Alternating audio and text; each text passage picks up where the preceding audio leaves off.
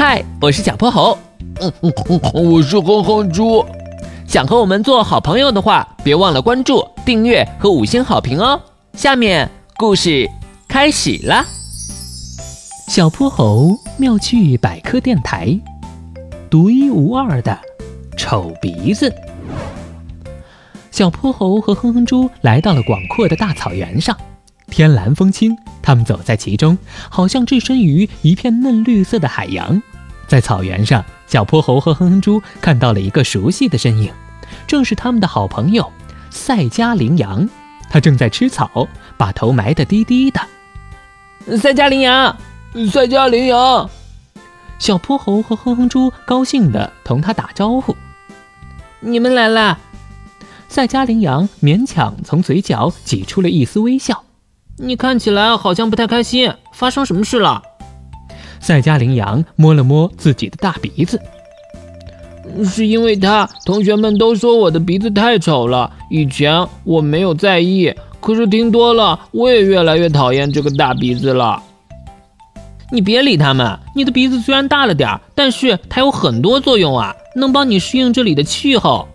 是啊，是啊，你看我的鼻子也谈不上什么漂亮，嗯，可是我的鼻子丑过了你们所有人，我宁愿它没有这么多用处，换一个小巧漂亮的样子。小泼猴和哼哼猪又劝了赛迦羚羊很久，但他依旧陷在自己的烦恼中不能自拔。我们该怎么帮帮他呢？小泼猴和哼哼猪一起思考了许久，有了，小泼猴灵光一闪。想到了一个好主意，玄教授曾经给了我一台梦境制造机，只要设定好程序，它就可以模拟出你想要的梦境。今天我们就让它在梦里换上想要的鼻子。赛迦羚羊睡觉前，小泼猴给了他一顶可爱的睡帽，说是戴上能做个好梦。赛迦羚羊接过了帽子，没过多久就进入了梦乡。当赛迦羚羊再次站在湖水前，水中出现了一个俊俏的身影。他发现自己突兀的大鼻子竟然消失了，取而代之的是一个精致小巧的鼻子，和他幻想中的简直一模一样。赛迦羚羊高兴极了，他欢快地大喊：“太好了，太好了！我终于有了个漂亮的鼻子！”赛迦羚羊向遇到的所有人展示他的新鼻子，大家都赞美不已。这时，一阵风吹来，扬起了草原上的沙土。赛迦羚羊忍不住打起了喷嚏。阿切，阿切！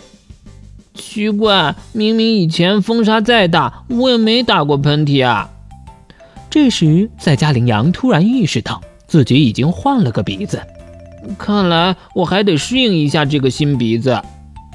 到了夜晚，草原上凛冽的风直直地灌进了他的鼻子。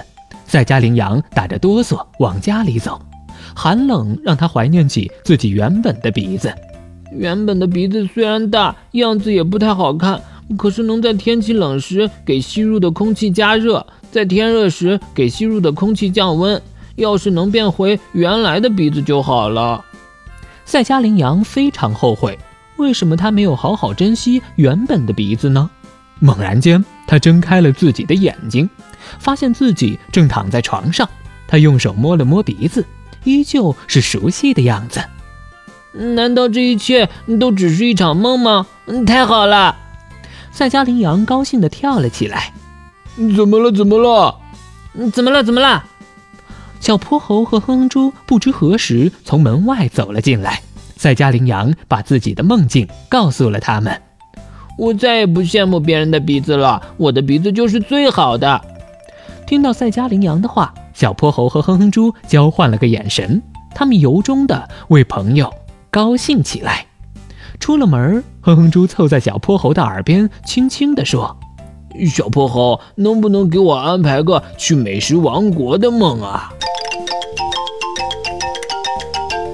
今天的故事讲完啦，记得关注、订阅、五星好评哦！